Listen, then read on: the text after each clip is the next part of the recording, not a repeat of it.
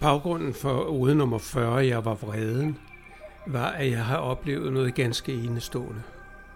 Nogen vil måske synes, det er trivielt og hverdagsagtigt, øh, naivt og ligegyldigt, men det synes jeg ikke. Jeg har lagt min vrede fra mig. Og ved du hvad?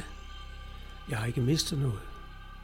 Jeg troede ikke, jeg ville finde en mening med livet uden at skælde ud på idioterne og forsøge at ændre verden til det bedre. Men det går faktisk meget godt, og jeg er meget spændt på, hvad det vil føre med sig. Altså bortset fra lidt mere glæde, som jeg allerede nu nyder til fulde. Her kommer ude nummer 40. Jeg var vreden. Vreden var min følgesvend igennem hele livet. Jeg var vreden i egen høje inkarnation. Ikke sådan, at jeg gik rundt og var vred hele tiden. Men jeg var kritisk over for samfundet og politikerne og ej på alle idioterne. Altså dem, der ikke fatter en skid af det hele. Nogle måneder efter, at jeg begyndte at skrive mine oder, og dermed blev en smule klogere på mig selv og på livet, blev denne vrede for meget. Jeg opdagede, at den ikke gik ud over de dumme, for de var ligeglade. Min vrede gik kun ud over mig selv. Jeg tænkte, du må af med din vrede.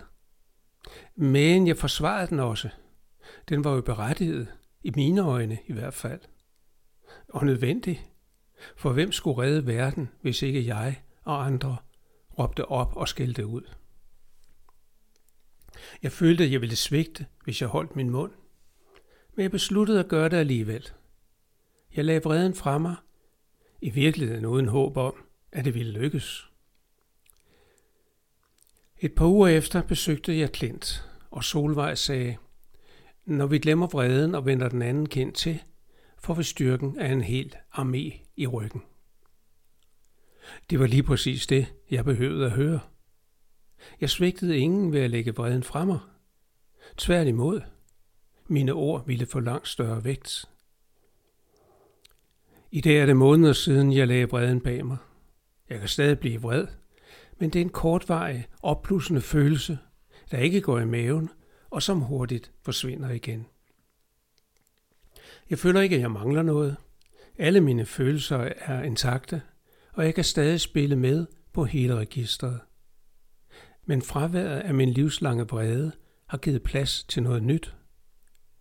Jeg kan nu tage imod glæden, når den viser sig. Jeg er blevet mere nærværende, også over for mig selv og jeg har overskud til at rose og anerkende andre. Og vigtigst af alt, jeg ved nu, at uanset hvor forvirrende livet måtte forekomme, og uanset hvilke udfordringer det finder på at byde mig, så vil jeg altid kunne finde tilbage til den bedste version af mig selv.